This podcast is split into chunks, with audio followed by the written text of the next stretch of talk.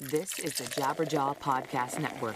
Visit jabberjawmedia.com for more shows like this one. Today's show is sponsored by ScoreBig. Next time you go see any game or show, go to ScoreBig first and see how much you can save. Head over to scorebig.com right now, click on the microphone, enter the promo code Bad Christian, and you'll save an extra $20 off your first ticket purchase. That's scorebig.com, promo code Bad Christian. You are now entering the Bad Christian Podcast. Hey there, dingbats. Welcome to the show. And welcome all you new dingbats who probably subscribed after hearing the Perry Noble episode last week. I mentioned we got a bunch of uh, new springers. So if you are new, we're glad that you are. And let me tell you how things work around here. You already know what the show is like because you listened to it last week. So you understand what we do a little bit. Well, let me tell you how it works. We're supported by our whole community. Uh, we do music, we do podcasts, and uh, a bunch of stuff. And people support it tons of ways. Some some is by buying music we put out, whether it's ours or Emery's and other bands, or whether it is paying for this podcast by joining the BC Club, joining the community, uh, the Facebook group, stuff like that. And then another really cool way people support this show is by uh, going to our website, finding the Amazon link on our page, and then shopping on Amazon and just whatever you're going to buy anyway on Amazon gives us a little bit of a kickback. So we appreciate if everybody would do that. And uh, also, thanks to everybody for getting on that House of Heroes pre order. I mean, my goodness, it was, uh, we're really excited about that. We premiered a song here a week ago and then opened the pre order, and it was the biggest pre order of any album we've ever done on BC Music.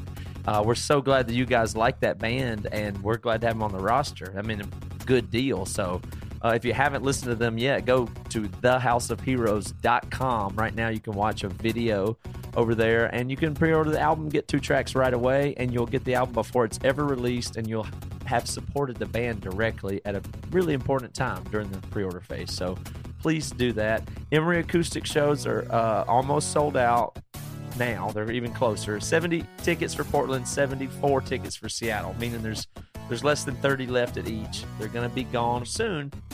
Also, that's all I'm going to tell you. I got more news, but I'll save it. Let's get on with it. Three, three, three, three, two, two, two, two, one, mm, one, one, mm, one. Joey mm, dropped the sabbatical bass. Joey dropped the sabbatical bass. Sabbatical mm. Oh boy, this is feeling mm. exciting. Wow. Mm. oh, it's the big Christian Pookie. Oh, woo.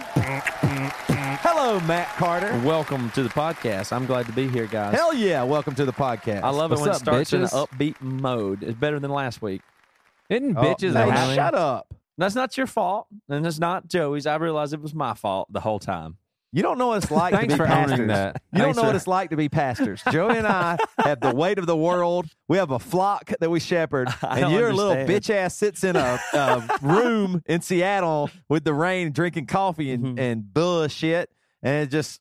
You know what? You need to apologize. I the am. way That's what my point is. I am apologizing. I understand your job is stressful. I understand it's important and necessary, and you should be given the benefit of the doubt on in every situation. Your burden is heavy. Sorry. Okay, Hey, I, well, well, let I me- forgive you. Let me let me ask y'all something about this because I, gosh, there's actually a chance that this could possibly get back to the person that posted this, and I'm just going to chance that. But anyway, there's a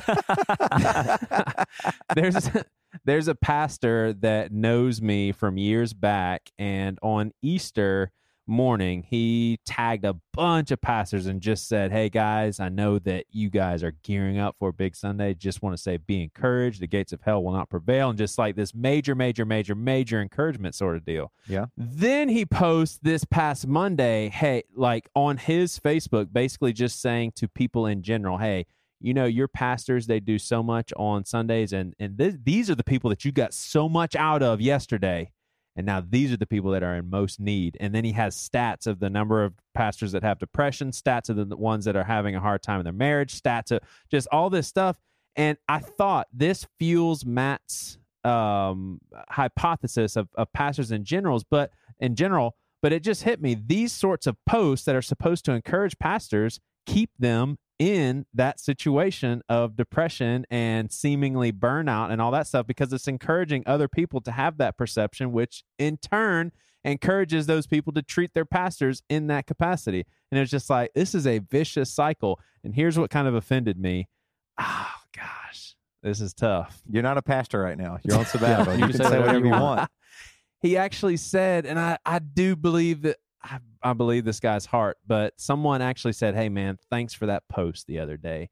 And he he responded, You're welcome. Yesterday was a powerful day for me because I spent a lot of that time praying for pastors I did not even know. And I was like, why'd you even have to put that out there? You know what I'm saying? Like, why why just not say is that horrible? It's probably horrible. You are very cynical and and burnt by the church now that you're on your sabbatical. Like you- I'm on my sabbatical. I don't totally follow you. Like to on the outside looking in, like he's just saying, "Hey, look out for your pastors." They had, I mean, yesterday you thought they were doing an awesome job. Now they actually are probably coming down off their high and might need your help. What are you saying? When what do you mean? What do you mean by it keeps them there? I think that the position that people have put pastors on, we've all talked about is unhealthy. This is what leads to affairs. This is what leads to them being untouchable. This is what leads to other people saying, hey, our pastor will do it. So, all these sorts of things are when we say, hey, and by the way, look out for your pastor, tell them how much you appreciate them and all that stuff. I know that stuff is encouraging to me, but isn't that the very thing that fuels the system of pastors being depressed, pastors owning this responsibility. Because when a pastor reads that, they're they're like, yeah, I do have all this stuff on me and Ah, I everything. see. Why not just I go to your pastor as a peer almost yeah. and say, hey, It's- it's- well, I know we're all I know we're in all this together, man.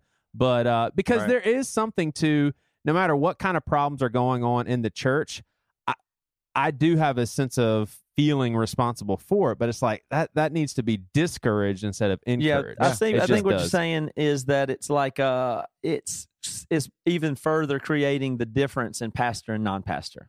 It's highlighting that they're of a different thing and treat and should be treated differently than other people, which right. maybe is part of the problem that causes that to be maybe in the Right, first place. now- You're not necessarily slamming that guy for saying do what you can or whatever.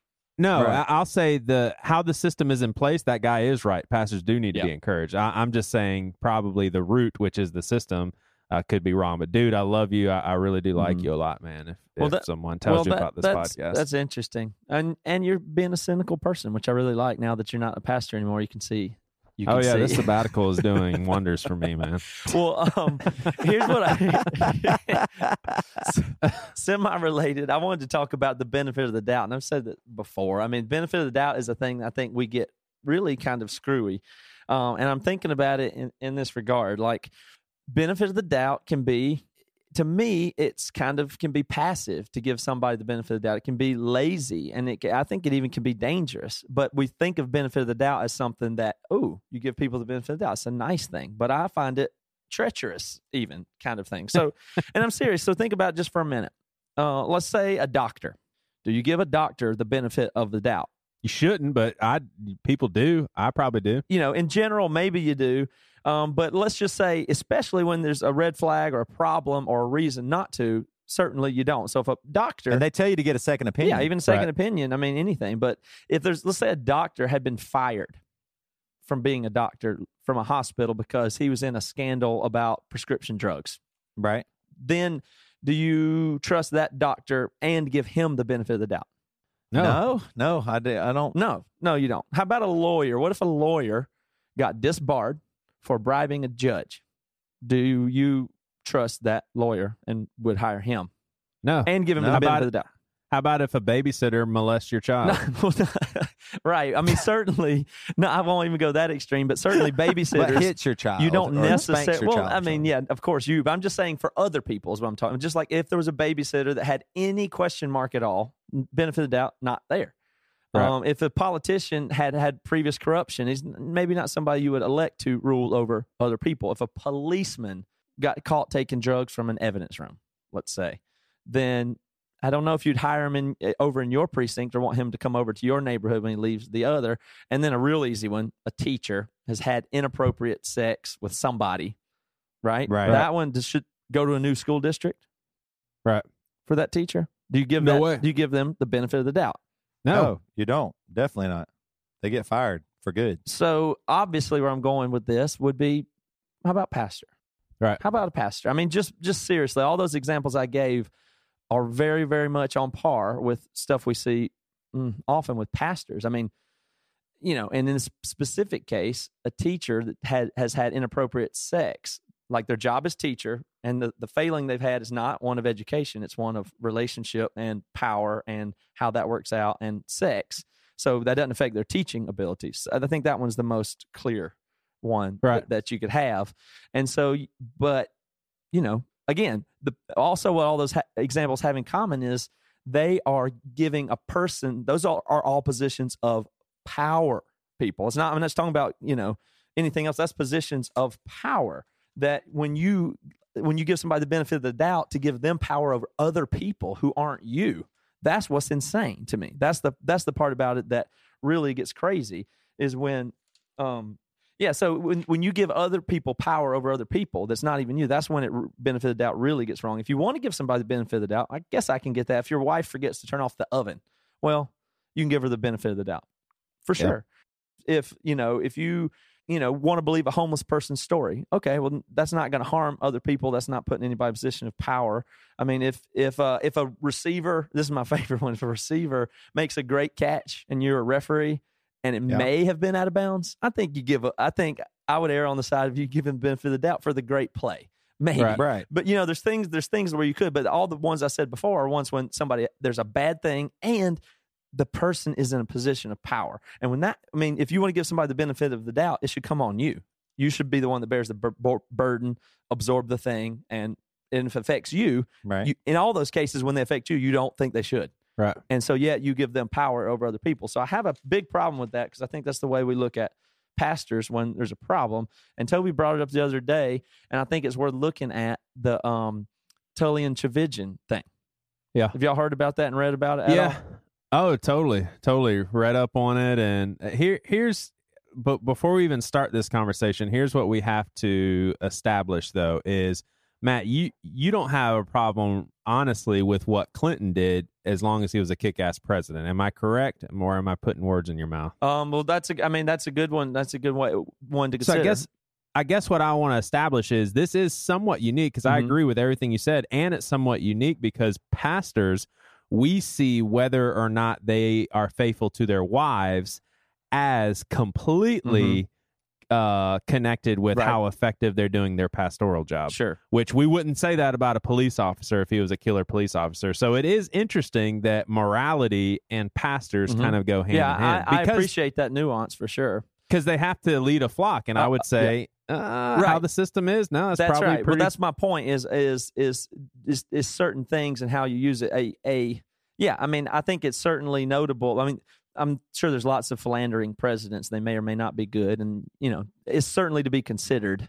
But Yeah. it's even more so when it's a pastor or a teacher, of course. But yeah, I think Yeah. that I, I appreciate that nuance. But in this case, I just find it it's, it's crazy. We talked about it a little bit ago, and so I don't know if people know the story. I don't have. I'm not super good with the.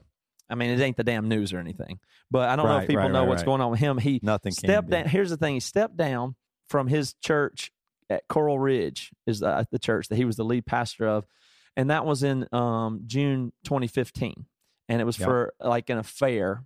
Essentially, so the the deal was as far as and- any of this. If I'm understanding wrong, I apologize. I'm not being a journalist here. I'm just trying to talk about something. I'm just trying to talk about it from a point of well, view. let me here. help you. The the first situation, he was able to say, "Well, you know what? I did make a mistake, but man, my wife was cheating on me, Mhm. and so Right. I went to a female for support, and I shouldn't have, and I ended up right that's right he said that affair. he came home his story when he stepped down was he came home from trip something discovered that his wife was cheating on him said he sought counsel with somebody and it became inappropriate and turned into its own affair so Right, right. it's pretty reasonable in a sense like i mean i understand i'm not even saying wouldn't i wouldn't same kind of thing wouldn't happen t- to me Toby has said many times if Jessica cheats on him, he will cheat. He's on her. going for it, but I think it kind of makes sense. But then they filed for divorce, um, and he stepped down. And well, they, that was in June, and then they filed for divorce later that year.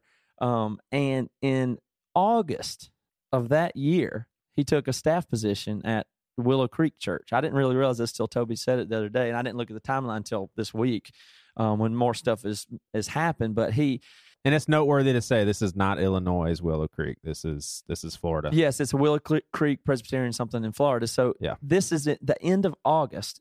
This is June when he stepped down. In the end of August, he's taken another staff position at another church, and he got criticized for it. Like people were like, "Oh, you're moving too fast, you're moving too fast, or whatever." But he had been so transparent. He talked about what had happened, and he was broken about it, and all that stuff in his statement and everything he said. That they said, "Well, he's a, he's in ministry. I mean, this is what he does, and and and we we want to support him and we want to help him." And then they they said a little bit later that he he was uh his uh his restoration recor- and recovery was going really well, remarkably well, is a quote that somebody said there. And in February, that he relaunched his whole ministry called uh, Liberate, full back on. And then in March, earlier of last month, he was out speaking, doing speaking gigs and promoting his book, and that's in Yeah. March. So all this is you know pretty quick, really. And he's Right, and right. people, have been, I mean, he's been getting criticism the whole time for it anyway. And then now he's been fired from this other church. And the reason is because he had had apparently another affair a couple of years prior. Right. Prior to his wife, apparently. Yeah, so that would sure. even been before. So it messes up that whole narrative that that is, Right. you know kind of brings you in there and makes you have a little sympathy for it. So he had cheated uh, that before and after his wife. I mean, who knows? I mean, it's not it's not all all about that, but and so and he had told people, and there was a couple of people that he had told, even at his church, there were elders. And here's the here's the crazy thing is those elders and those people at that church told him to keep it a secret, don't go public with it, and don't tell your wife. And so Yeah. then his wife only his ex-wife now, Oh Lord. no matter, only found out about that one re, uh, like as of a few weeks ago. Toby's damn Like blood pressure right now. And so this is the part that I don't know at all, and I'm not claiming. I'm not having. This is just something that Right. is alleged, but allegedly, Allegedly. or possibly, the way that it came out was the previous mistress back then posted on that Liberate Network's Facebook. Right. You know, this is what's alleged. that It's been deleted since. Um, that she went on there and explained that she he had she had been having an affair with him and that he he owed her ex-husband money that had since left her and that uh he they were in counseling with none other than Paul Tripp uh trying to save their marriage at the time. She says that Pastor Tullian may have been pulling the wool over his eyes while still talking and pursuing her while he was doing counseling with Paul Tripp. And I don't know how those things all work in the timeline. So I'm not claiming to have all the story right. And but in Paul in Tripp is a pastor at Mars Hill. no, no. Paul Tripp's actually a really awesome guy and writer. He's from Pennsylvania, but he was the person that was Okay, called in. yeah, he's yeah. like the guy that you bring in when stuff's crazy because he's Yeah. so kick ass. And Right. he, um, they brought him at Mars Hill to try to do accountability. And I he ultimately wound up saying, "Well, it, this is not possible to have good accountability here. The system will never work because those closest to it um, have to be the ones that do it, and you're trying to get outside people to do it anyway." They called him in to try to sal- sal- salvage something, however, here. So that's just I'm sure Paul Tripp is, cool, but he's kind of over two right Yeah, now. so I don't two know. like, it's kind of I know not going look so good for old Tripp No. record here. We need to get Paul Tripp on here. I would love it if he came on and talked to us really, about really, like really like counseling Tripp, pastors yeah. and stuff. We need to try and get him on. If you know Paul Tripp, tell him that we forgive him for failing two mega pastors. one of his books is called Instruments in the Redeemer's Hands, and it's like one of the best guidebooks of how to do counseling. I mean, I think he's great, but in any case, that you know, these are the things that people are saying may have happened there. And then the Liberate Network, when you know, five of those people out of the nine people that are on the board subsequently have resigned. And people they knew about it, and they didn't. Those some of those elders at his previous church knew about it. Told him don't tell his wife, and they didn't even tell the full elders at the church. And he was the lead pastor at the time. Damn it! And so, in a way, you think the story would be way crazier if he yet I w- had to report yes he's cheated again, and that's not what I'm talking about though. So Right. I understand men cheat. You got to cheat. Yeah, you got to. But Well, what I, I'm what I don't understand first is the, say, is the we only cover have up one life to live, if I only and Jesus one. is real. okay, here's the thing. How about this? At least don't get caught.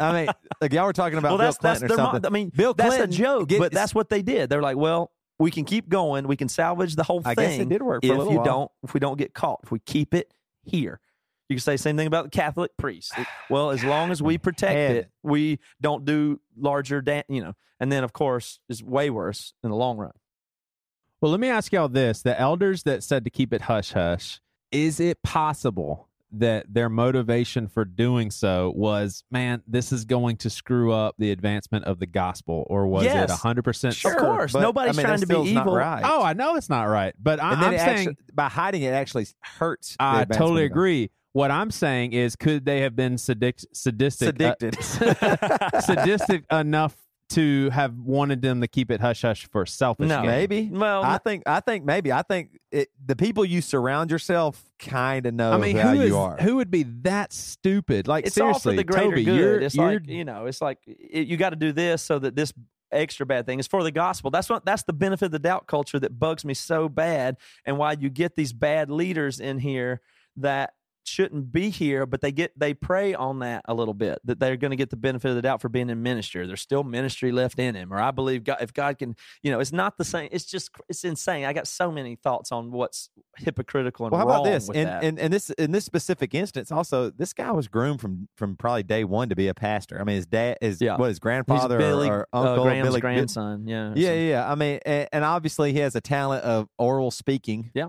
And uh, public speaking, I should say. And He's so good. I've think- read stuff of his before and liked it. And- I mean, and so uh, what I'm saying is, I, I mean, and then he, he kind of caught fire, was an up and coming pastor and all stuff, and then y- your real self gets in there. That's what I'm saying. Like I think for sure these people surround themselves with people they can get around away with that stuff with. Like for me, for example, it sounds so cheesy and old now that I'm 40 years old saying this. You are like who you surround yourself with mhm. there is something to that. Who the, the people that are around you, if you surround yourself with only yes men or people that are only encouraging or super forgiving, immediately you're screwed. I mean, really. I mean, you guys know I'm shitty. Like we get into arguments all the time. Y'all know that I do sin and I do it a lot. I mean, those things are in the open. Y'all don't think too highly of me. Or y'all think enough of me to go, hey, that's probably not good Yeah. when I tell y'all stuff or, or whatever it might be. So, I mean, and I would hope that I do the same for you guys. And so I think that a lot of these pastors end up in positions that are elevated, and then the yes men just keep them there, lifting them up. And it, it sucks for them because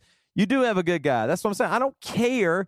Like, if he can open up the scripture and stuff like that, but not like this. Yeah, but people cheat and people fail. I get it. Okay, please find another job.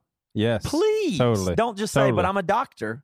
Yeah, I had a prescription drug scandal, but I'm trained as a doctor. What about my family? No, you get another job. Well, I mean, and if you even- do it- get this job, it cannot be in two months Right. And so there's a lot of people that oh, and and one of the articles that because I give him the benefit of the doubt because he's got ministry left in, and because well, I believe God can change people. Oh, you know what? God probably called him to the other church. That's I Right, can't he- handle and- that. And a lot of people are hearing what you're saying, Matt, as punitive. And so let me give a different example where you sh- where you shouldn't think that way.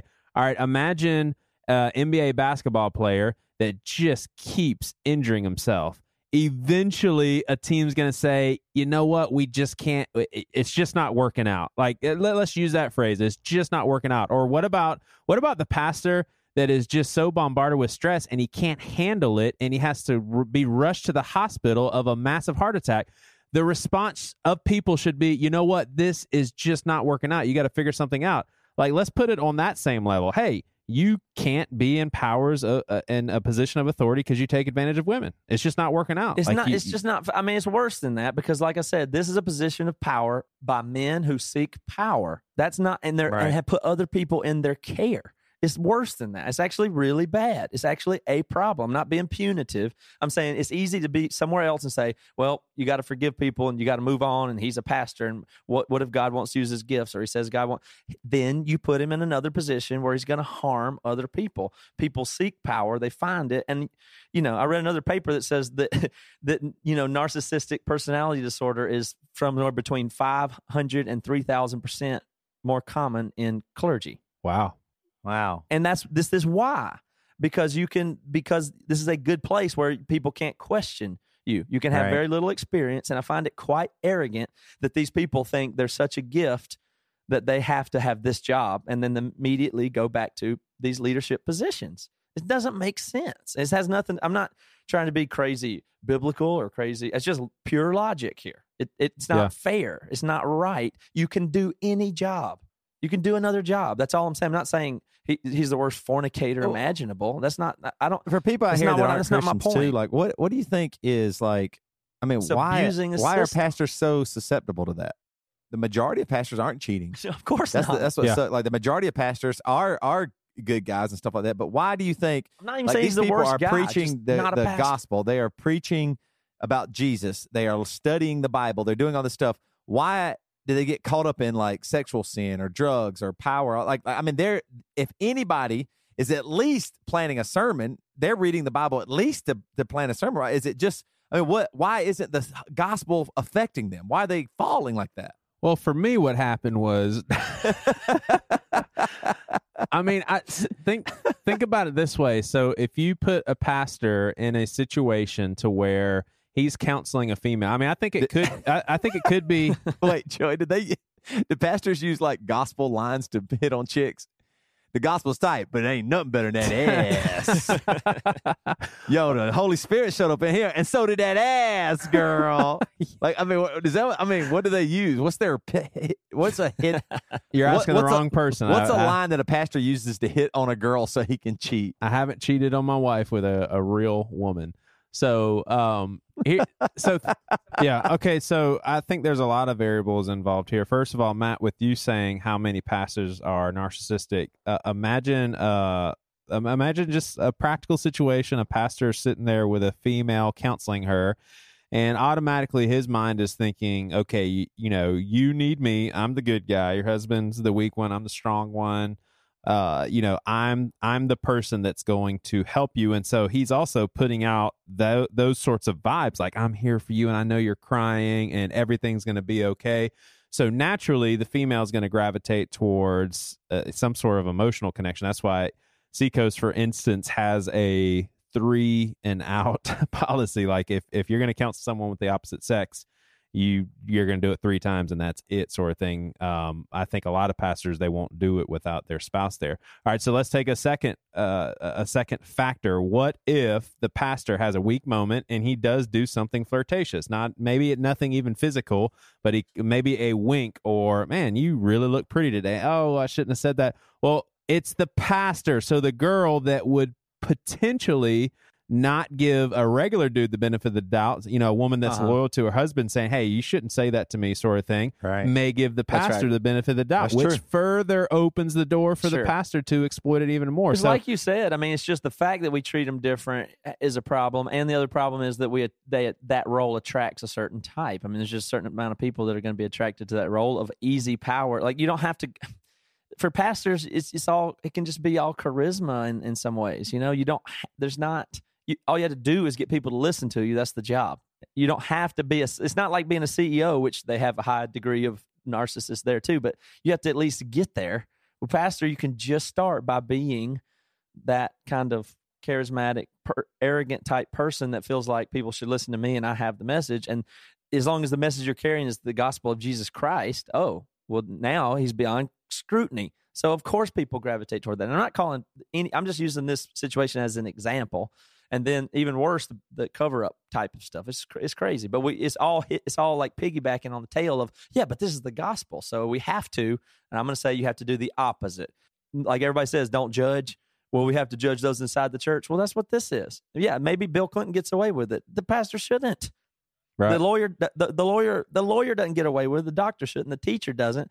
Certainly, the pastor shouldn't. and it definitely goes back to what what you guys bring up a lot as far as the whole calling thing because if someone uh, has a calling then that's something you know what? That affair satan's trying to bring him down.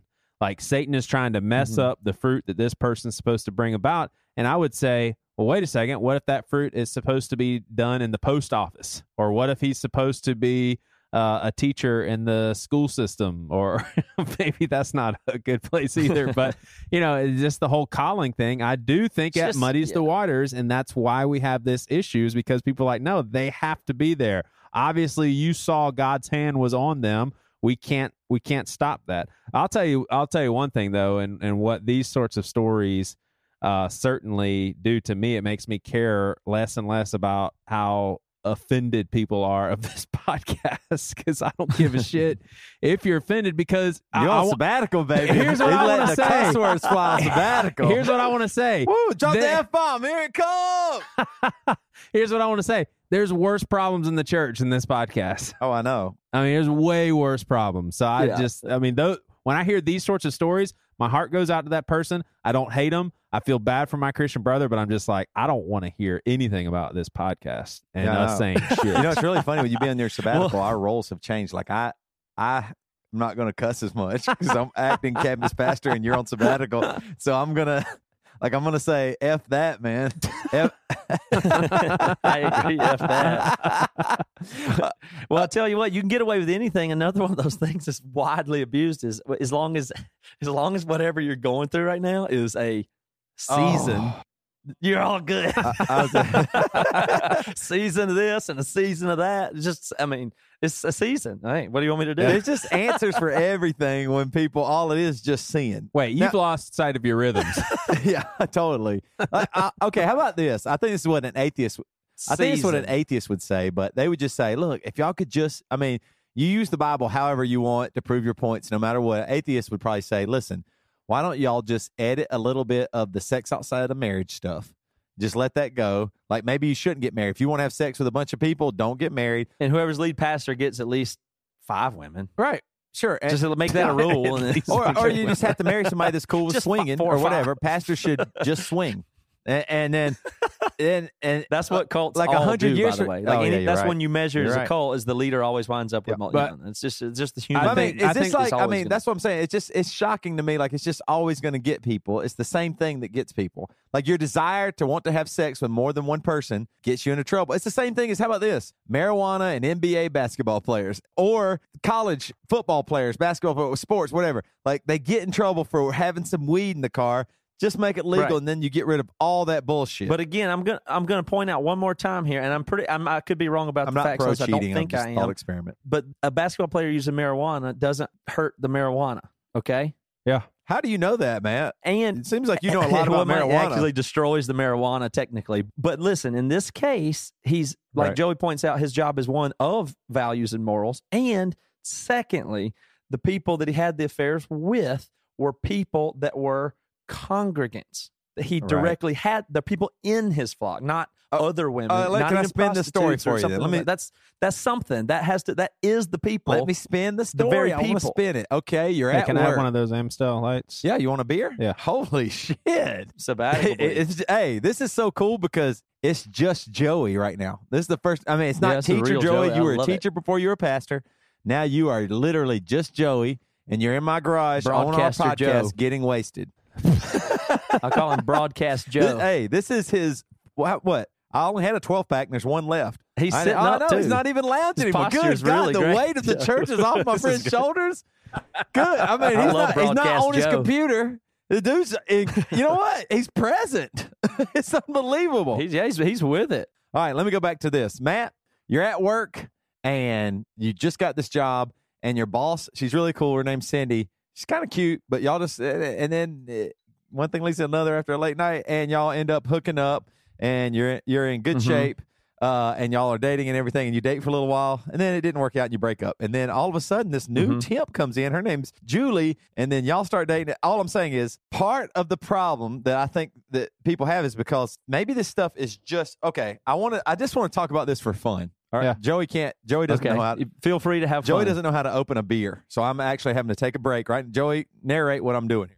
Well, basically, right now, Toby's taking a spoon and he's opening a beer bottle for me because I didn't have a bottle opener. Thank you. Okay. And we're getting He tried to hold the mic. He had to try to Wait, hold the mic holy in shit! I just for a second. realized Joey's the bad guy. I'm the pastor. Campus fat, and Joey's the guy's bringing me down. I'm trying not to drink right now because I'm trying to get uh, you know in shape and stuff. And you're trying to bring me down, my friend. All right. Anyway, check this out. I think it was I was listening to a podcast. Somebody was talking about uh, uh, Aziz Ansari. He he made this joke. Uh, he has a joke Aziz does about um, today. If you tried to, if nobody had ever heard of marriage, and today you went up to a girl and tried to tell her about this idea about marriage, she would be so freaked out and scared it'd be unbelievable. If you said, "Hey, listen, Mhm. we are never going to be with anybody else. You're going to be with me for the rest of your life. You never sleep with anybody. Uh, we're going to share our money with each other, and we're basically going to have to do what each other says for the rest of our lives. And we're going to get in front of all these people, and we're going to hire a, a pastor to ha- to do it. It's going to be this huge thing, and we're going to do all this. Like most girls will be completely, or guys will be completely freaked out. They're like, "What are you talking about? Like, uh, holy cow, this Yeah. is really crazy." What I'm saying is, I think uh, to an extent, part of this stuff is like, oh well, when you say like when you were saying the the athlete doesn't hurt the marijuana. The truth is, we actually in our minds have this thing where we're saying, "Oh yeah, we're hurting. We are hurting because we have a system. We go against the system that ends up hurting people." But for example, look in the animal kingdom. They don't care when a lion jumps on them and bones them real quick, basically raping uh, another one. Like she puts out maybe some vibe or something, but they fight over each other, unbelievable, and then they have sex or whatever. Like I think a duck's vagina now has all these different places because duck rape's a huge thing, and they're not The emotional- vagina is located all over the no, place. the, a They have What the, is yeah, it? yeah. They have different, different. avenues so they can't get pregnant because they get they get raped Right. all the time. Female ducks, I think, are like massively raped. wow. So what I'm saying is, these things are terrible. I'm not I'm not pro cheating. I'm not pro rape. I'm not pro all those things. I I know are bad, and maybe that's one of the reasons we know they're bad because there is a God, and and we know right and wrong and stuff like that. But I'm just saying, in a sense, some of this stuff, and, and my ultimate point here, we put these pastors in this position, and say, well, this is what you have to be, and then of course Yeah. they're going to fail, and then we're like, oh man, they're bad guys. I, this Tullian guy isn't a bad dude. He saw a girl he was attracted to and had sex with her. In a lots of instances, most people are like, yeah, that's cool, no big deal. But Right. so it's the it's the structure that he's that, that they're in, and however they get there, and who's a bad guy or not. right, shouldn't cheat on his really- wife. He yeah, shouldn't do all point. those things. But I'm saying it does put him in a position where no matter what, he's going to fail. There is no way Tullian in some way wouldn't fail as pastor. Joey is going to fail Yeah. as pastor. There is no way. As, as the as it sits right now, they are going to let us down. And when you fail like that, knock it off. I mean, just don't be a pastor Right. anymore. That's all You're I'm right, 'cause you can't Just work in don't- that maybe system. just never. Right. I don't care. Just don't. I mean, that means that you Right. aren't. Because you're just not. I mean, I know you have the other gift or whatever, but just you Right. don't It- do that. yeah, a teacher, imagine on the- teacher doesn't get restored when they have sex with a student. Well, one a pastor and one thing you're be saying is- restored if he has sex with a because congregant. part of the problem is all the, the thing they do have is the getting up in front of people and, and preaching a good sermon. The other stuff's not there. So is that what we're saying? That a pastor is just that? Like, I mean, that's what I don't. I, I mean, I tell Joey this stuff. Right. If you described the role, it wouldn't make that sense. You'd say, okay, here's what we need. We need to get one person, make them the most important over all Yeah. the other people that has a couple of gifts, and whoever can make the most people like Yeah. them and then say gospel, they get tremendous amounts of power and surrounded by yes men and money. Oh, totally. And then that should go well, right? right. I mean, you wouldn't design that. You wouldn't well, do it- that. it's really funny. Joey Joey made fun of me for saying this the other day and called me basically a liar. Can we take a break and come back and talk about it? Yeah, let's take a break. So you know how you're super stellar at finding really good deals with like hotels and stuff. Like you're the go-to guy. Sure. It's crazy. You've got organizations that are finding the best hotel price. You've got organizations that are finding the best airline prices. Now you get you actually now with ScoreBig. So we're talking about right now. You've got an organization that's going to find you the best price of shows and events and Mhm. sporting events to go to. That's pretty cool because oftentimes we've all been there. We've paid too much for tickets. I mean, you've got the markups, you've got the last minute convenience charges that they just slap on at you. I mean, even you, you got fees for printing at home. It's Yeah. just ridiculous. ScoreBig changes all Well, that. that's good. Yeah, it's really awesome for me because I'm going to use. I use ScoreBig for Atlanta Braves tickets. Yeah. Matt, did, did didn't you use ScoreBig? yeah, I'm for going to some- opening some- day, Mariners opening day. If this hadn't, if it hadn't oh, already Hey, happened, that's crazy. baseball, baby. Because when my family's in New York City, we're getting Yankees. Oh, that's, oh, that's we're all going to go see Major We're all going to League see Baseball. score big for baseball. That's awesome. That's really cool. You guys listening, you're paying too much for tickets between all the markups and last minute convenient charges, uh, convenience charges, even print at home fees. You end up paying courtside prices for nosebleed seats, Yep. and that's where ScoreBig.com comes in and changes all of that. how do they do did it? you guys know that? Well, did you guys know that 40% of all live events tickets go unsold? And that's how ScoreBig's able to do it. And did you know there's a place to get these seats at huge savings, and it's called ScoreBig.com. ScoreBig works directly with your favorite teams and artists to get their unsold seats at unpublished prices. And only at ScoreBig.com can you name a ticket price and be guaranteed to pay below box office price up to 60% off. So here's what you guys got to do. One, go to scorebig.com and find the event and seats that you want. Two, make an offer with ScoreBig's uh, name a ticket price feature. Three, get an instant answer and save up to 60% on your ticket. No surprise fees and fi- shipping fees. Um, just unbeatable prices on great seats. And when you're in great seats, you actually enjoy the game and show all that more. So tell them one more time, Joey. It's scorebig.com and use promo code bad christian. That's scorebig.com, promo code Bad Christian. Get twenty dollars off your first ticket purchase. Yep. Scorebig.com. Click on the microphone, enter promo code Bad Christian, and you'll save an extra $20 off your first ticket purchase. Go there now. All right, guys. Y'all know Hey. uh, Unstoppable Badass podcast is coming. Oh, when? And- man. Nah, who knows when? It's been It is a long time soon. Coming. Well, I have three episodes Oh, in in the Okay. bank. nice. in the bank. But uh, one thing, and I think I've talked about this before, that I needed and I am getting ready to roll out too is my Weebly built website. at un- Nice. UnstoppableBadass.com. When you Um, said the word Weebly, I thought ease. Oh, that's exactly what it is because I am not a web designer and I definitely don't know anything about coding. mhm. But with Weebly, it makes it so easy. That's why I'm so, so excited to use it and have been using it because it was created for people just like me. I wanted to do something. I kind of am a little, I have a little bit of courage to make something, but I'm a little scared that I'm going to make it look ugly. I don't know a lot about aesthetic value, the way something should look, the ease and efficiency of a website. That's where Weebly comes in and just kills it. It helped me do everything. I mean, you don't have to be a web designer. You don't have to know code. Um, and seriously, we're all really impressed with the wide Let me tell you variety a of- couple things I like about it. One is they get mobile right. Most people that people do mobile first now. Like most more than half of people are visiting our sites and the Emery Acoustic site that I made on Weebly on mobile.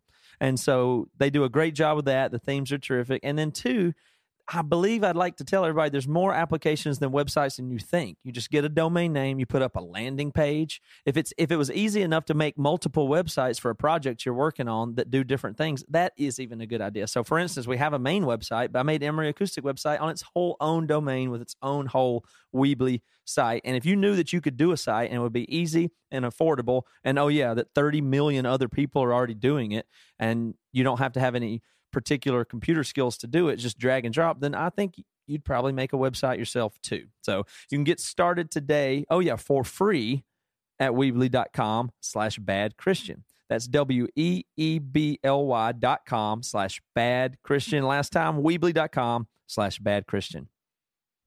This summer, there is one Christian music festival that will rise above them all.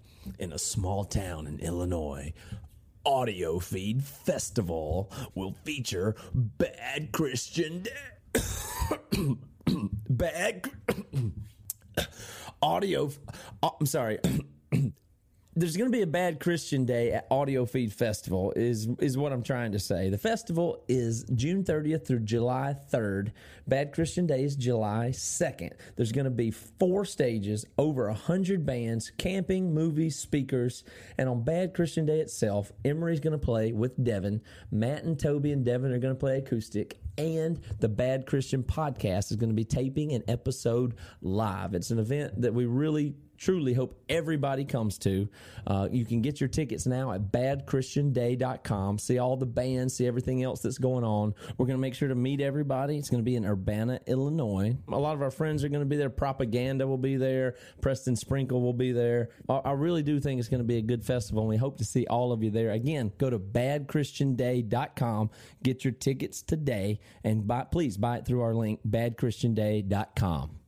All right, we're back. All right. So what I was saying is the other day uh, we were talking about pastors, right, and Mhm. and the elevation of what I believe is you know because they're great public speakers and can really deliver a message or a sermon, and um, that that makes people think, oh, they're really awesome. Just like I mean, people get stuff when they can throw a, a football really well. I mean, they might the rest of their life might be really terrible, but you overlook that because that guy's going to make the pass, right? And so there's things Yeah. that that is their serious talent, and the talent outweighs the negatives, hopefully enough to where it's okay. You know what I mean? Uh, that's why they tried the experiment with Johnny Manziel. Hey, man, the kid can play, so let's see what. Right. Oh, wait, the bad stuff just outweighs it. But I was telling Joey is, and Joey literally, I think, basically calls me a liar. Thinks I was, he thought I was manipulating him or something like that. I think at this point, gosh, this sounds crazy. I think Joey might be the only pastor I know. and I say that, and I told Joey this, and he, I was being serious, and he died laughing and basically said, "What are you talking about?" I told Joey that I thought his heart breaks for this city. and he's like, What are you talking about? I don't, my heart doesn't break for this city. Da, da, da.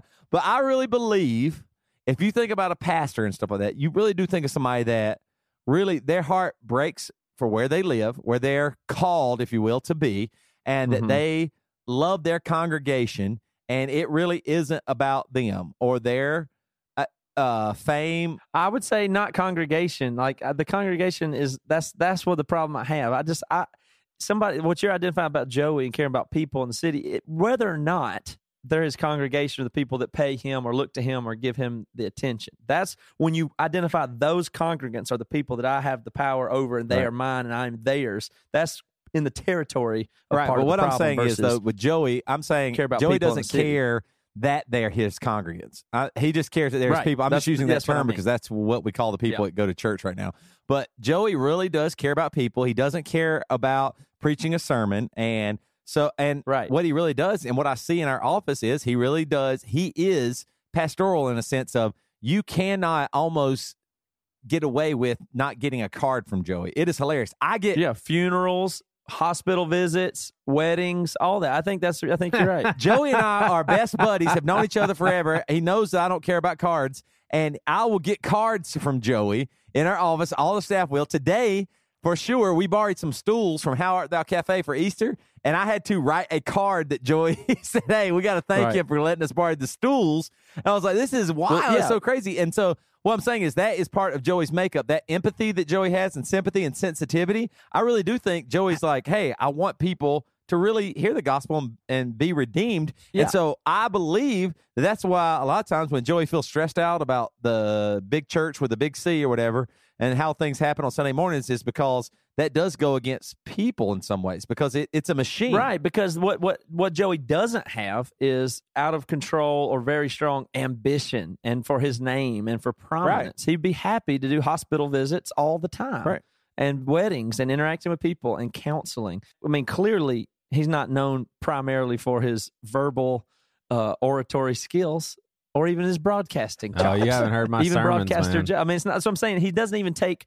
He doesn't even take as a prime of primary importance him his public speaking, and he does it as a on a podcast. Do you know what I mean? Like I'm not. I'm saying that funny, but you're not there like trying to refine your communication skills to be the best pastor, to be more effective, to be more ambitious, to grow this and get your name this and have the. That's just you don't. You're not that about that. You're about actually pastoral real Yeah. stuff.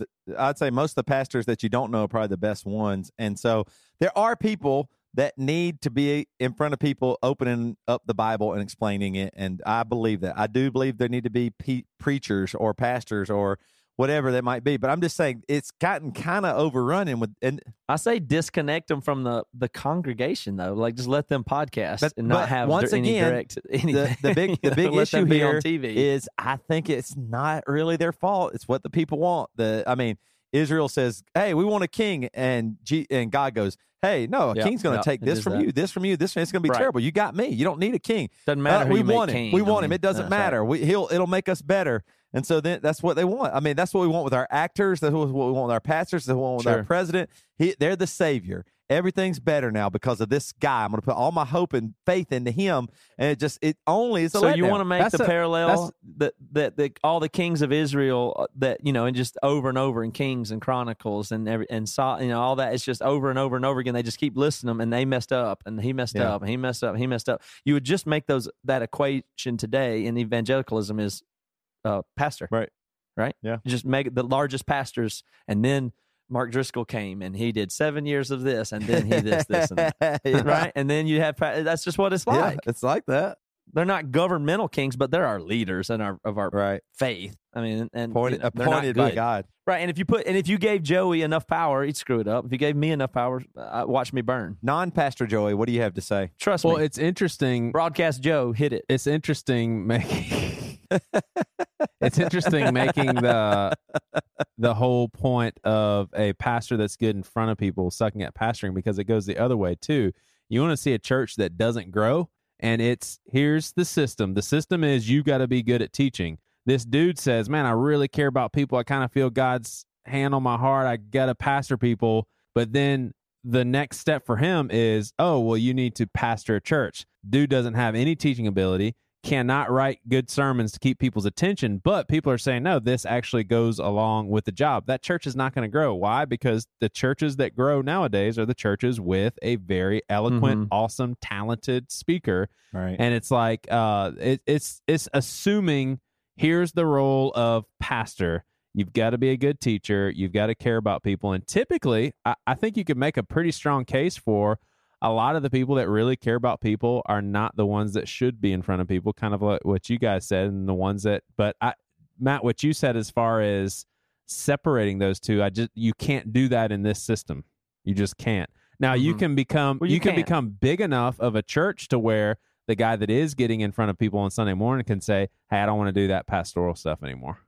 Like I've got a big Sure. system to run, so I don't want to sit with people. But Yeah, but I mean, I blame, I, I do, I, t- I blame all this in the whole passivity of of people at large. I'm not even blaming the individuals that fail when they have power because I would too. I just would too. So it's not just that's not really what I'm looking at. But when you're giving people the benefit of the doubt, I, I find that passive, like in a negative way. I think it's you're trying to just be nice or something, and it has treacherous consequences. You could you just like if the if you thought something was a little bit weird with your coworker or a babysitter even you're like should i say something or should i not benefit of the doubt says well just don't that means you're scared of the confrontation that means you're scared to be a judge that means you're scared to stand up and say no i don't think this is right or what what actually happened here and then whatever the confront then like no you know you're entering into confrontation when you don't give the benefit of the doubt and that's the typically going to be the right thing to do. It doesn't mean you're making judgment. The opposite of ben- giving people the benefit of the doubt is not judgment, even. It's not even that. It's care, it's investigation, it's willingness, it's firmness, it's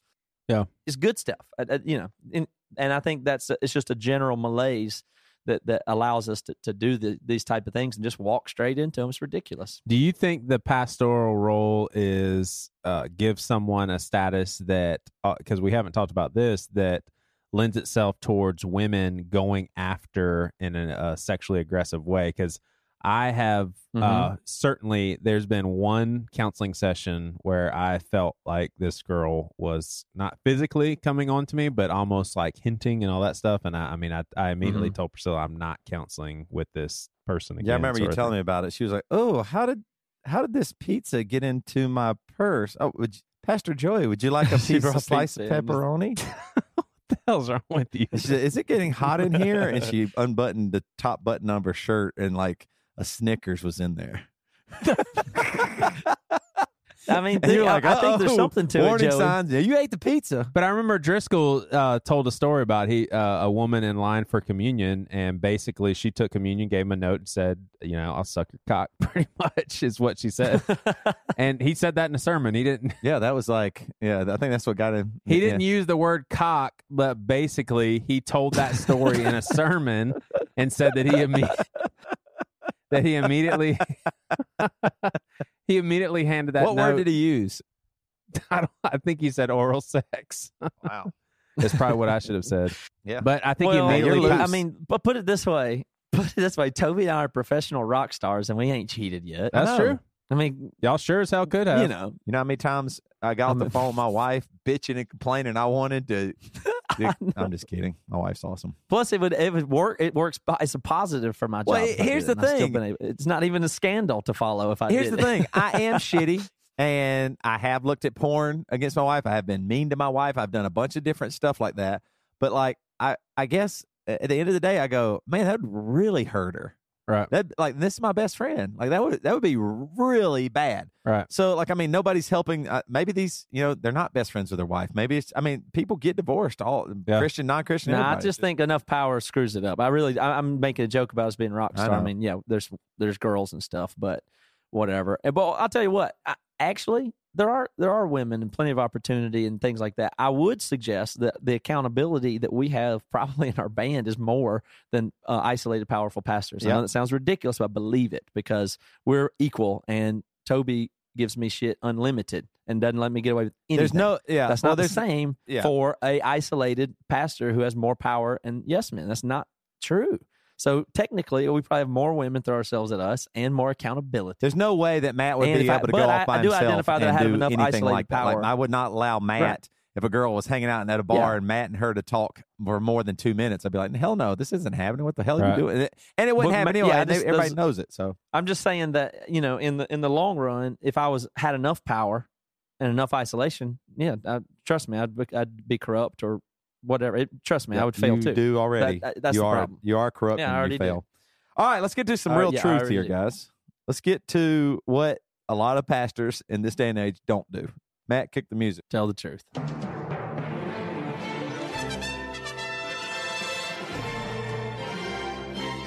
In a world where your friend is no longer Who- the campus pastor of the who- church who's you not a campus pastor of a church you attend and is now cool as shit. like I love it. I'm like more friends with you than I've ever been now. The new Joey is just That so power has free- gotten to you. I mean, it's awesome. Like, Your you- power has gotten to you. no, no, no. I'm talking about you not being I'm pastor. talking You- about you you. are cool as shit. No, you are the Like pastor. you look cooler. No, you are. You're I love it. awesome. It's the damn news. Roving reporter Sean Summer sent this. Uh, this comes from the Daily News. Florida woman fighting to keep her pet alligator. Wow. What's she Mhm. fighting? Is she fighting the media? Is she fighting her family?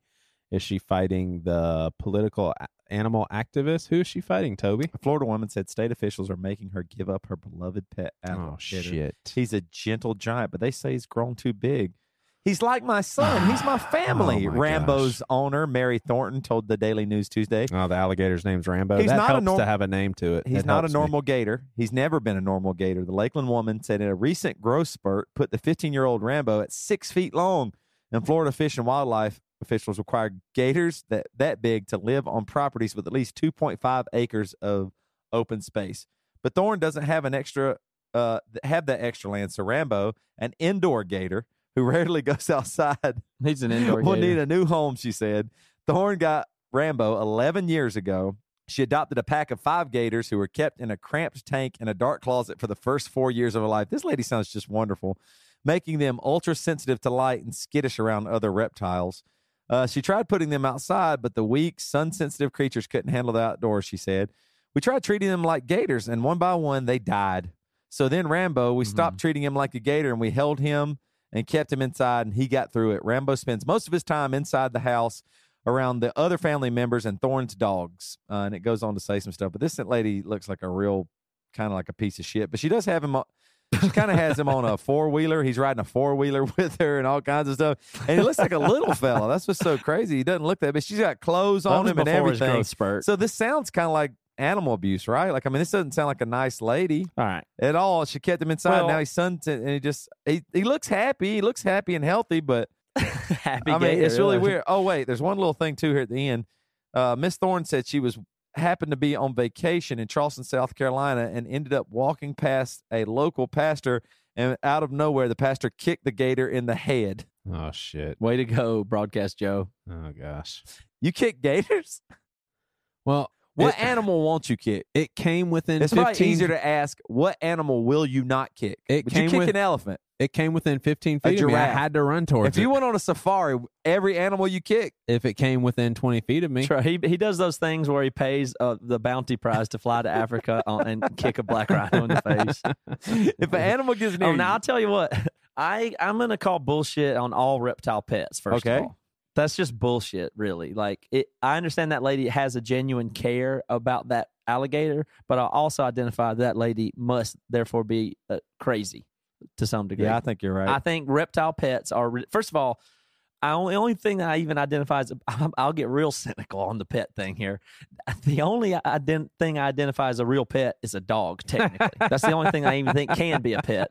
I don't even think cats are pets. I know you Right. you can cohabitate with one and they can be domesticated. Yes, but I don't think anything on a dog can actually really be a pet, and certainly not What a about a reptile. chimp? so if you, I, I don't know that they are well domesticated. Sometimes they'll tear your face off. Anyway, there's Uh, problems uh, with what I'm bull? pointing at is there's problems with dog. domestic. Well, that's what I'm saying. I'm, I'll even go at dogs here last, but I think there's a domesticating animals is kind of crazy altogether. But if it's a reptile, there is. I understand how you can like fall in love with a dog. I don't think the dog loves you back the way you think it does. I know it does care and respond to you and all those things, but it's not the way you think it is.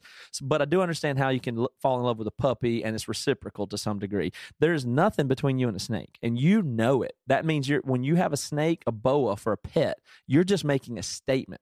That animal to you is like pearl necklace, that kind of uh, earrings you got. It's like having a orange mohawk. You are the per- the girl with the boa constrictor for the pet. Hmm. It's not about the pet. What about some, what about It's somebody not. who just really really loves snakes? Like for example, I Okay. love turtles. They're my favorite animal. I think it'd be cool to have a turtle. It's not for a statement. It's because it's I okay like to turtles. observe animals. I understand that the animals are interesting. I, they're, they're cool. They're cool to study stuff like that. But there's nothing between you, and calling it a pet is That's interesting. it- you know the only the only thing that's reciprocal like that is a dog. so Now, you're redefining the word pet. Kick ass, Matt. I'm I'm making a point. I don't care that much about my terminology. I think I'm making a lot of sense. Now here is where even dogs go wrong. If you think about it, every pet, all pets, and even the- the best of pets, which would be dogs, it's actually a really kind of nasty thing going on there if you think about it. Now you know. You ever heard of the term Stockholm syndrome? Yeah. Yep. You familiar with that? You know what that is? That's when you get kidnapped, and then by the time you get rescued, the the, the people that got kidnapped are identifying with their attackers and telling the police to forgive Yeah. them and what or they they're in love with them sometimes, stuff like that. Well, that's what every pet has. That's what every dog has. You took it away and kidnapped it when it was six weeks old from its mommy. It was super upset when you did. You took it somewhere and you put it in a cage, and then you you controlled all of its food and you controlled every good thing that happened to it from that point on and taught it that you were its safe place and it subsequently if you let it out it'll still come back to you that's stockholm brilliant. syndrome Toby, Toby, Is I it want you to acknowledge that there's some brilliance on your news show right now, and that you uh, need Matt for this story. Also, they say this lady's going to be sued, and she's pretty scary because the law firm that's going to sue her is full of litigators. Oh man. Moving on. Let's get to some politics, you SOBs. You do it Whew. I thought this was kind of interesting. Um, hey, hey, before you get into politics, uh, okay, great. Yeah, yeah.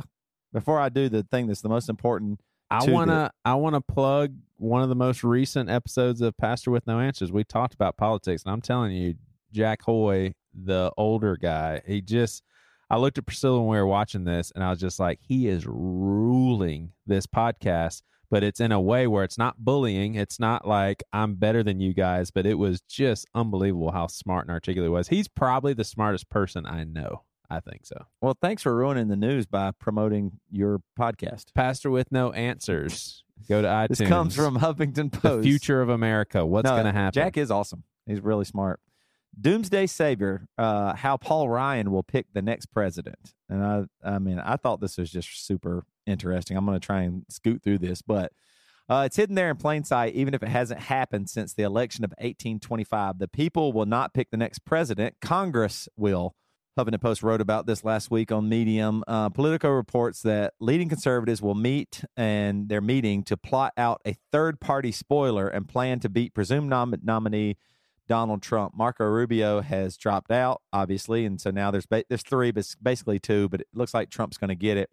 Um, and they're saying that there's going to be a third party to com- uh, candidate, most likely Mitt, uh, with like Kasich being his uh, vice president or Rubio. Uh, Michael Bloomberg practically left a breadcrumb for the theory in plain sight when he declared that he would not be running for president this cycle, which, while pundits focused on why the math wouldn't work out for Bloomberg against Trump or Hillary Clinton, the former mayor of New York City buried this interesting analysis in his op ed. In a three way race, it's unlikely any candidate would win a majority of electoral votes. And then the power to choose the president would be taking, taken out of the hands of the American people and thrown to Congress. The fact is, even if I were to receive the most popular votes and the most electoral votes, victory would be highly unlikely because most members of Congress would vote for their party's nominee. Party loyalists in Congress, not the American people or the Electoral College, would determine the next president. Y'all understand how that, that kind of Mhm. works? Basically, uh, Mhm. like right now, they're even saying, you know, you don't actually pick the nominee. Like the re- the Republican Party does. That's crazy to That's why they have yeah. the delegates. So that's Yeah. why, like, Right. even though people love Bernie Sanders, Hillary's locking up all the delegates because the party wants Hillary. Right. They don't want Right. Bernie, just like the party hates Trump. I mean, they don't like Trump. They they want their party guy. That's why they wanted they were all in on Rubio. Rubio's their party guy, and it ended up kind of being his demise. So this is going to be really fascinating if the Republicans don't endorse somebody like Donald Trump, throw in a third person Yeah. party, and then allows our Congress to do that. And I guess that actually did happen back in 1825. They said I'll have to scroll back up here, but I thought that was really really yeah 1825 congress picked the president which i don't know who the president was that shows you how much shit i know but I, don't you think that'll just be like I, I don't know if people would stand for that or do they not care Well, I don't know. I don't. I mean, they won't be able to do man you're a anything about it, political but it- agnostic do you care what if what if trump and hillary are running they go oh they throw in a mitt romney and nobody wins and all of a sudden congress picks mitt romney does that really bother you or not Well, it doesn't bother me. I can't help it. I'm pretty much all in on. I'm pro, I'm pro whatever the most chaotic thing will be. That's just it, it is See, what I I, don't wa- want, and I and I don't think that's stupid. I, I mean, I, I don't. I don't think that's stupid. I mean, I'm I'm saying my. It's like when you're watching a a game. You say, you know what? I'm watching. I'm watching this this uh, March Madness game, and I'm watching Kansas and Northern Illinois or whatever it is, and you think I need to pull for Kansas. I'm pulling for Kansas. Right. And then you start watching this third quarter, and Northern Illinois is making a run. You're like, oh shit, I'm pulling for Northern Illinois now. right But I need Kansas.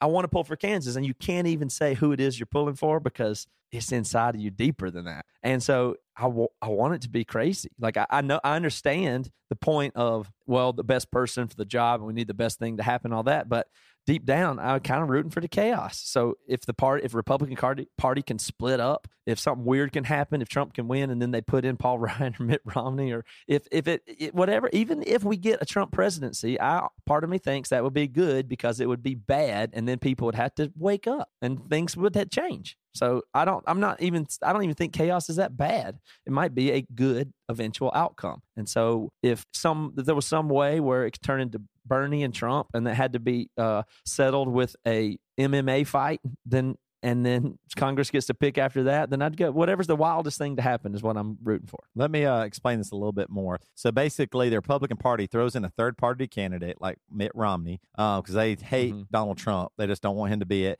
And so, worst case scenario, they prevent Donald Trump from being the representative from the Republican Party. Best case scenario, they pull enough votes away from Hillary Clinton, who's been in trouble with a lot of shit, um, and prevent her from securing the necessary 270 electoral votes. Then the election goes to the House of Representatives, which is presided by Speaker Paul Ryan, who was Mitt Romney's former running mate in 2012. If neither candidate gets 270 electoral college votes, Congress picks the president. Isn't that crazy? In the Mhm. Constitution, the 12th Yeah. Amendment says the person having the greatest number of votes for president shall be the president, if such number be a majority of the whole number of electors appointed. And if no person have such majority, then from the persons having the highest numbers not exceeding three on the list of the those voted for as president, the House of Representatives shall choose immediately by mm-hmm. ballot the president. Gee. So that means, I mean, you might not have. That's what I'm saying. It's stuff like that's really crazy, and I mean, it's been on the books forever. Most people just go, it won't happen, but It's pretty brilliant of the of Right. the you know Constitution to have Sure, all that I stuff. agree. I, mean, th- I mean, it reminds me reminds you of the the Big East playoff. How I mean, the Big Ten where they do if Ohio State beat Michigan and Michigan beat Michigan State and they play and there's a three way tiebreaker and it goes to all this. Where they have to have all that worked out to to figure out how you would even do it. But it's crazy that it's we're not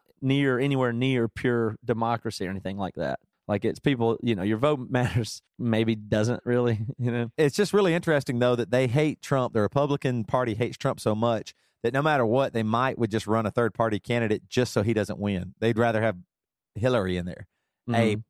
professional politician. Yeah. You know what I mean? Like like that. She's better. Like a, a like Donald Trump's this wild card that they don't know what, and he might be crazy, and they don't know anything, and it's not like the system, and it's just going to be really. It's going to be no matter what. I think it is going to be super interesting. I'm. This is the most interested I've been Oh, in a yeah, long definitely. while. Where I'm like, holy shit, all these people are really terrible. And it's going to be at least fun to watch as they're destroying America. if they're going to destroy America, at least make it fun, Yeah. right? I mean, I don't know. It's pretty crazy. But anyway, that's enough. That's the damn news, guys. I'm, That's- I'm, I'm done. I tell you what, watch watch it. Looking over there and seeing Joey with that Amstel light is just killing me. I'm so jealous. I mean, broadcast Joe is just on fire, It's and, so I, cool. and I I hate it. I'm just sitting here, you know, on my diet doing my thing, and it's I'm gonna maybe get a carbonated water, but I am really jealous, Joey. I hope you're. Hey, I, I actually have not gone uh, the opposite extreme with my diet. Hell yeah, dude. What do you mean? Like, what, what did you, so your diet's over. What have you eaten that's crazy? Like Uh, sugar? no, I def I definitely had sugar. Um, but then like instead of remaining in that, I just flipped the switch. I'm like, okay, I indulged a little bit. Like Easter, my parents came over and you know, sweets Right. for sure. But now, I'm like, Mm, Yeah. yeah. Kind of done. back on track. So I'll do. I'll you know, I like for lunch I had a couple of blackberries and you know stuff like that, but definitely not just going full on board. Like for example, had two breakfasts in a row. One was at the hotel where they had all sorts of pastries and all. Wait, sorts you of, had two breakfasts Wow, in a that's row. your no. I, I mean, I mean, over the course of a couple days, I had the opportunity to eat very unhealthy breakfast foods. They were right in front of me, and I, I turned it down. Good. So I was gonna say though, I am gonna drink this weekend. Mc, Matt McDonald and his wife Hell yeah, and man! Bridget and I are going down to Portland for a Sherwood uh, listening party for their album. So we're we're either, we're going to go down there and stay in a hotel, and I'm going I'm going to have a party. I'm gonna I'm gonna you know what I'm gonna get drunk. I'm gonna drink some Amstel Lights when we get down there. But I'm looking forward to that and the Sherwood record and the the people from the crowdfunding campaign coming out there to to do it. And so uh, we're excited about Sherwood record. It'll be out here eventually. We're getting the vinyl and stuff done now, but uh, it's sounding good, looking good. Looking forward to that it's good. and also sure. I want I'm Uh, trying to make a little pitch here for the BC Club. I want I know it's not al- always ultra clear all the stuff that we're doing, uh, but we've got Sherwood and more music coming, and we thank everybody for for supporting the BC Club and the and the money. Also, Joey's been working on his book, and we've brought on somebody that's paid. Uh, to run BC Words Publishing. His name's Matt Johnson, and he is working on a book with Joey. He's working on a book with Lunsford. He's working on a book um, that he's going to write and a bunch of stuff on that. So we're turning that into basically a whole division. And so with books, it takes a ton of time and effort and money and editing and artwork and a long time before they're done and a long time before they're released. And then you see if possibly they make any money. So we're we're just so you know, some of the money we spend is going to pay this new guy Matt Johnson and to invest in these books and those projects coming up. And a lot of them are happening. So that's just some details. I just uh, I talked to Taylor and he reminded me that you you probably should tell people what stuff y'all are doing. I know it's a lot of stuff and it's behind the scenes. He said I should remind people of it. So that's what that is. And I told him, why don't we solve it even better than that? I asked I asked Taylor would he come on the show for like eight minutes every couple of weeks and give us an update of what's going on. He runs the BC Club, and he's another person that we pay with the money from the BC Club. And I'm happy, so he's going to come do that. I, I didn't tell y'all that yet, but I'm gonna have him calling in live. And also, I'm happy to report things are going well for us. So we were actually getting paid, and I won't make any mistakes about that. Um, I won't make any apologies about it. It's going, it's going well, and so so uh, the three of us are actually making some money from it too, which is a great thing. It's going to give us free us up for more time and try to do do more stuff. So well, yeah, that's that's that. Do we have? Do you want to do an interview or something, Joey, for a BC Club member? Yeah, definitely. So Silas George, he's been contributing at the highest defined BC Club level of fifty dollars, and that spot earned him, or or that giving earned him a spot on the podcast. So I had a little interview with him months back, and uh, this is the guy that used to attend our church for a span of time when he was in South Carolina with his wife and kids. All right, So, let's roll that. Silas George. How are you, man? I'm all right. How about you? Good. I actually I actually called you I think 2 minutes early, so that was inconsiderate on my part. I apologize. No, I was I, I was clicking buttons and I thought I accidentally called you, so I hit hang up and then I was like, oh wait, it looked like he was calling me instead. So Yeah. Yeah. All right, so I got to know um you are giving $50 and 50 cents a month to Bad Christian. Is there any significance in the 50 cents? mm, I just wanted to do more than just fifty, and I thought that'd be fun to just do the extra fifty cents. out. All right, so let me um let me tell you something that's going on here. Um I actually uh I don't think we're going to be doing any more Bad Christian episodes together. Uh Matt, Toby and myself. We uh I did you hear the last episode? No, I'm behind by like two episodes. Gotcha, gotcha. Well, the the this latest episode with the um, MMA guy, he started talking about um, mission work and all that stuff, and Toby kept saying, "Dude, let's keep talking about fighting. Let's keep talking about fighting." And the guy was patient with him for a while, but then he was just like, "Dude, I, you know, let let me talk ab- about the mission work right now. And Toby like went off on the guy. I was like, good lord, dude, this is like our guest. So I got heated, Toby got heated. Now we're not talking to each other. And so we actually are behind on episodes and don't don't have anything to come out on Saturday. So it's crazy because Matt and Toby are together. They're on the road. And so I don't know if they're recording stuff. If they are, obviously I'm not included in it. Um, or I don't know if Toby's just so mad those two aren't going to do anything and not. Anyway, it's a big mess. So uh, yeah. Wow. Anyway, yeah, it kind of sucks. Yeah, I just saw those guys last week. So, Yeah, did you really? You went to the show? yeah, I did the I did the VIP bus, so I hung out on the bus with them. Yeah, yeah. So So yeah. you may want to just stop giving and start giving to Pastor with No Answers because that's the podcast that's going to really start flourishing now. So, yeah, I've been been listening to that one too. So and dude, I hope you don't get really mad, but I'm I'm totally just messing with you, man. I'm totally Yeah. messing with you. Um, I I've been I, I put a challenge on myself to make these calls. Uh, I don't know, a little more intense and maybe even a little more ooh suspenseful. You know what I'm saying? To like kind of keep the people on the edge of their seats, but uh, I appreciate you being a good sport, man. So let me ask you. T- I do want to hear. Like I was telling the last guy I talked to that this is one of the funnest parts for me is just to kind of actually be able to talk to people that are supporting us because before that it's just an excel spreadsheet with people's names so you know there's a handful of people that i've been able to talk to but so you're in north carolina have you always lived there uh, yep, awesome yep. I've always been here, and I guess I've talked to you a couple times. Uh, was one that was one came down to Seacoast. I don't know if you remember. oh that's right That's me. Oh That's me. my my wife, dude you kids. on your uh on your picture you've got a hat and so it totally threw me for a loop Yeah, like yeah I totally know who you anime are faces. Yeah.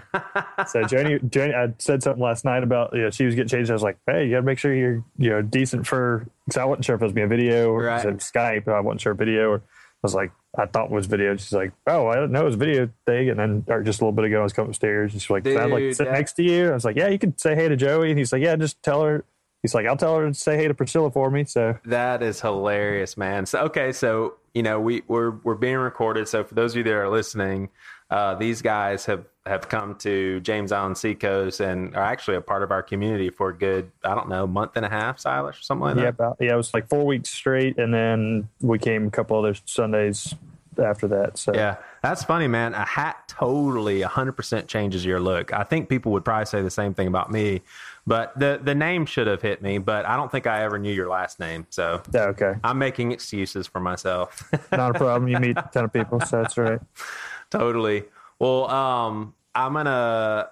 What? Why do you give to Bad Christian? I think that's always a good question. I'm always curious because that's a lot of money a month. Yeah, well, I guess I was trying to catch up a little bit because I was wanting to give one. I guess I was part of the Kickstarter back. Yeah. I guess it's been like two years ago initially, and uh, things were a little tighter financially. We've we guess made some good choices and uh, did some stuff, and it's been just get a, a good impact on me spiritually. I guess Yeah. I grew up kind of fundamental, and it's been very eye opening and a lot more. I don't know, just help me with stuff and uh, and feel like it's good outreach to some. Um, I guess I can feel like I can tell people about it that might not be as spiritual as me, but um, that uh, can just still hear hear some good stuff. And um, I know, y'all got I got a lot of good interviews and Yeah. good information. And obviously, I've yeah met you guys. and Y'all yeah seem like y'all. Uh, well, met you mainly. Um, Yeah. So we're not Uh, fakers, right? Right. Right. All right, Joey. Thank you for having Silas George on there. Silas, thank you and everybody else for for doing the BC Club. It really, you know, it's something else. Toby, Toby, you have something else? Y'all want me to end with a prayer or anything, or y'all need to confess anything, or can I counsel with you now? I have an unspoken. You have an have unspoken. unspoken. Yeah. Well, I'm sorry. I have a lot of unspokens. like- yeah, I would say a lot of unspokens. Yeah, but Thanks, Okay. Matt. uh, add one more.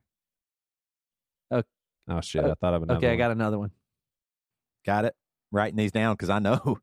I it's unspoken to the congregation, but I know It's weird. Like I got set. I didn't know you get like powers when you became a pastor. Did y'all know? Uh, Joey knew it. Why didn't you tell? Oh, guess- you can can't- see. You can see. I'm probably not supposed to say, am I? Uh, you, You, it. I know that I'm probably gonna be in. Tr- you know how like, magicians, you know how magicians, that. some magicians give away how they did their tricks. Yeah. Like you you I'm got the pastor secrets things that- now, and now you give them away. Yeah, it, it is crazy Sleight on this side, dude. The colors on this side, the money, the the fame, the the gambling, the To- Toby's you can do anything on this side. I can get away with anything right now. It is un. Do you know how freeing that is? I can do anything and be left the hell alone. It's awesome. And if anybody, if you, I'm if you, happy. and the other side of that, Toby was telling me is all you got to do is look at somebody and, and get make your eyes real big and say, "I know you've been looking at porn," and they'll think that's the Holy Spirit, and you'll be right every time. I mean, I, can, I feel so confident asking people for money. Hey, listen, I, hey, listen, all you listeners out there. Yeah, you hit it. Things are rough here. I'm not kidding. Hey, do you care about your neighbor? Do you care about this world? There are people dying. Join the BC Club. You need to. Why aren't you? There's Tito. He's in a third world country right now. He listens to the Bad Christian podcast, but you know what? He doesn't even have Wi Fi, so he doesn't get to listen to it all the time. Are you going to let that happen? Every little bit of BC money goes into getting uh, this Mhm. word spread across the country and to the world. And so I just want you to give now, sow a seed right now, $1,000. I want you to sow a seed to BC right now, $1,000, and you watch that seed grow in your life. Don't, does money on you or does you own it? Sow a seed of $1,000. I'm waiting for 10 calls right now. There's somebody out there with an arthritic knee. There's someone with an arthritic knee right now, and you need to, you know what God's telling you? Sow a seed.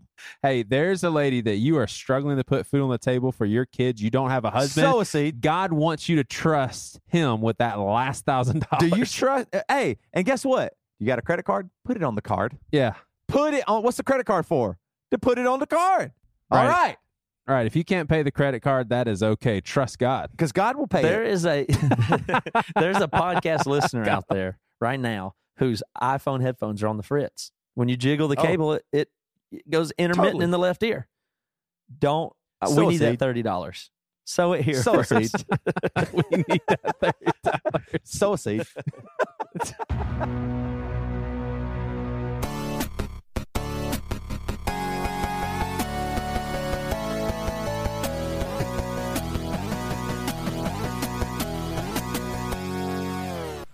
You've been listening to the Jabberjaw Podcast Network, jabberjawmedia.com. Shh.